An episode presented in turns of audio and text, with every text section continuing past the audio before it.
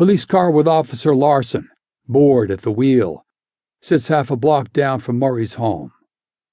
Murray sits in a darkened living room, a half empty bottle of vodka on the side table next to him. He drinks slowly from a short glass and stares into the distance, replaying the events of this horrific day. Handguns prominent on a coffee table are spread out before him, just out of his reach. The guns are neatly arranged. Murray's eyes stare, revealing deep hurt and anger. His focus slowly turns to the coffee table. In the street, a white, late model Oldsmobile arrives and pulls up next to Larson's police car. After a moment, the Oldsmobile pulls into Murray's driveway. Center City Charlie exits and goes to the front door.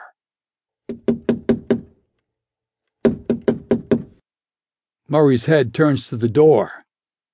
Frank, Frank, it's Charlie, open up. Gets up and moves to the front door. He slowly opens it, revealing his bloodshot eyes. Frank, you look awful. You all right, Frank? Murray, unresponsive, turns around and heads back into the home. Charlie slowly follows him. I heard about the shooting. Wanted to come by. Charlie suddenly sees the guns spread on the coffee table. What are you doing with all them guns?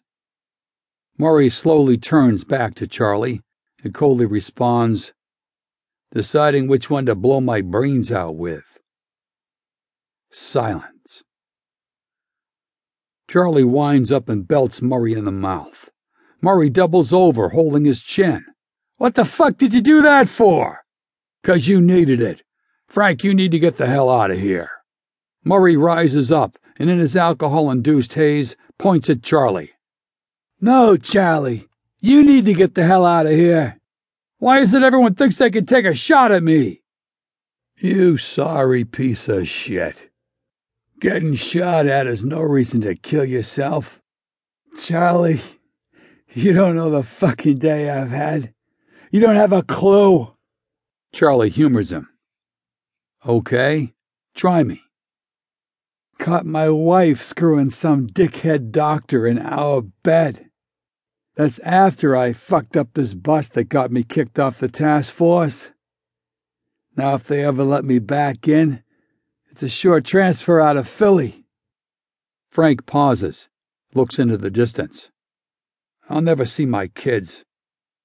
Charlie is stunned but silent, studies the floor a moment. Frank points at the door. Now just turn around, get in your car, and leave me the hell alone. Can't do that, Frank. Murray snaps and in desperation lunges toward the guns on the coffee table, knocking over a lamp. Larson, seeing the commotion in the home, exits his police car.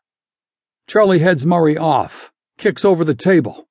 Guns go flying in every direction. Murray crawls across the floor. His head jerks left and right, looking for the closest weapon.